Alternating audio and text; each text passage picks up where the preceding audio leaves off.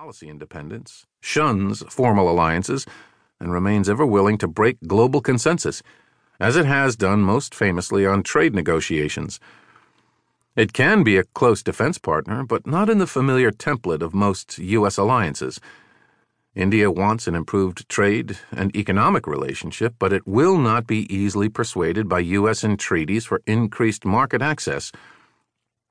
Still, Democratic and Republican administrations alike have prioritized forging closer ties with New Delhi, rightly regarding a tighter relationship as a vote for the importance of democracy and a bet on shared prosperity and stability in Asia.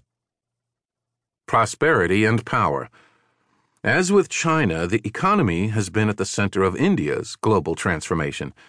While many outside India are aware of the country's great potential, few realize that the Indian economy, with a GDP of over $2 trillion at current exchange rates, has now surpassed the economies of Canada and Italy, both members of the G7. U.S. government projections anticipate that India will be the world's third largest economy by 2029, lagging behind only China and the United States. A slowdown in China and contractions in Brazil and Russia have increased India's share of global GDP, as measured by purchasing power parity, which the International Monetary Fund, IMF, projects will exceed 8% by 2020, above that of Japan in 1995 and that of China in 2000. If the world at large doesn't yet see India as akin to those economic powerhouses, CEOs around the world do.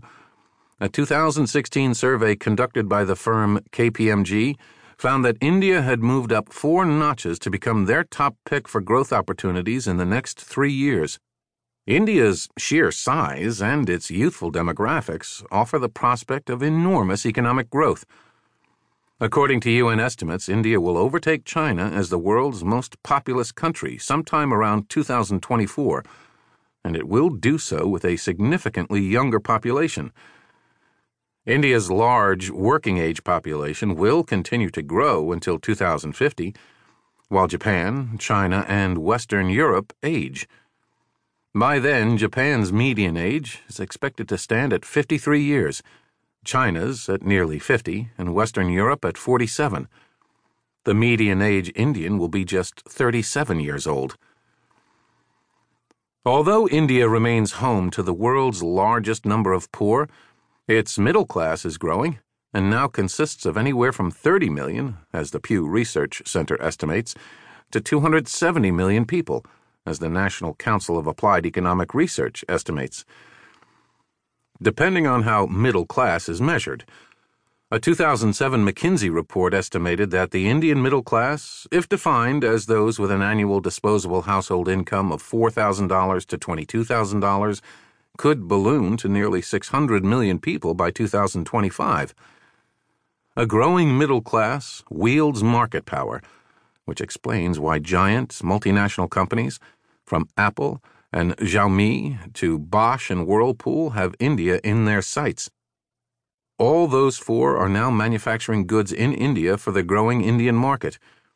India surpassed China as the world's largest market for motorcycles and scooters in 2016, but it has also become a global hub for automobile manufacturing, producing nearly 1 in 3 small cars sold worldwide. India does not yet come to mind as an automotive powerhouse, but Ford, Hyundai, Maruti Suzuki, and Tata are all making cars there. Collectively, the Indian automotive industry built only slightly fewer automobiles in 2016 than South Korea and more than Mexico, both major car-producing nations.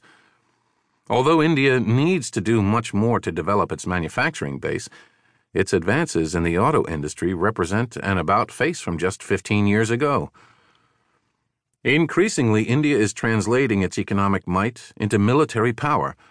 It already counts itself as part of a select club of countries with advanced defense technology, including a nuclear weapons program.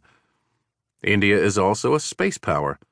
It sent a probe to the moon in 2008 and has another in the works, and in 2014 it placed a vehicle in orbit around Mars at a fraction of the cost of NASA's latest Mars orbiter.